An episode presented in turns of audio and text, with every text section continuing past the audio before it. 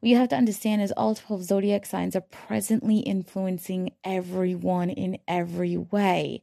Um, this typically happens all the time. So you might resonate with information that comes through for another sign that might not just be for you. Uh, so what I've done is I've removed the zodiac signs from the titles of all recordings. So that way you're going with what vibes you're experiencing more so than the vibes of that zodiac sign. Don't limit yourself, is the overall energy of the current vibes. And this lasts for the entire week. So, no zodiac signs on the titles. Read the titles, and if it is something that feels like it resonates, then that is for you, regardless of what zodiac sign is associated with the energy.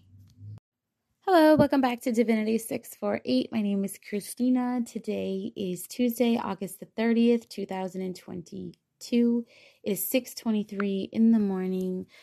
Virgo, you are somebody's world, okay? There's there's somebody there's something going on. Either you or somebody else is just looking at the other person as if they are everything.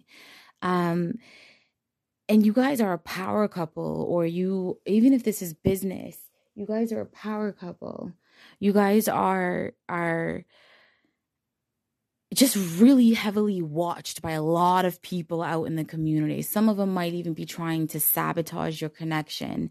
Um, this doesn't have to be a lover. This could be work. You could be really shining bright in the workplace. I'm going to go with find the second one, shining really bright in the workplace and you might have some haters on your side. Um just try to find some balance and overcome it, right? Just stay focused on how you can create a, a, better way of living. Every day you're supposed to be focused on how you can outdo the last day of yourself. Uh, some of you need to learn how to allow love in. There's some, yeah, there's somebody who wants to give you some lovin's. It's almost like they could have anyone they want, but they chose you.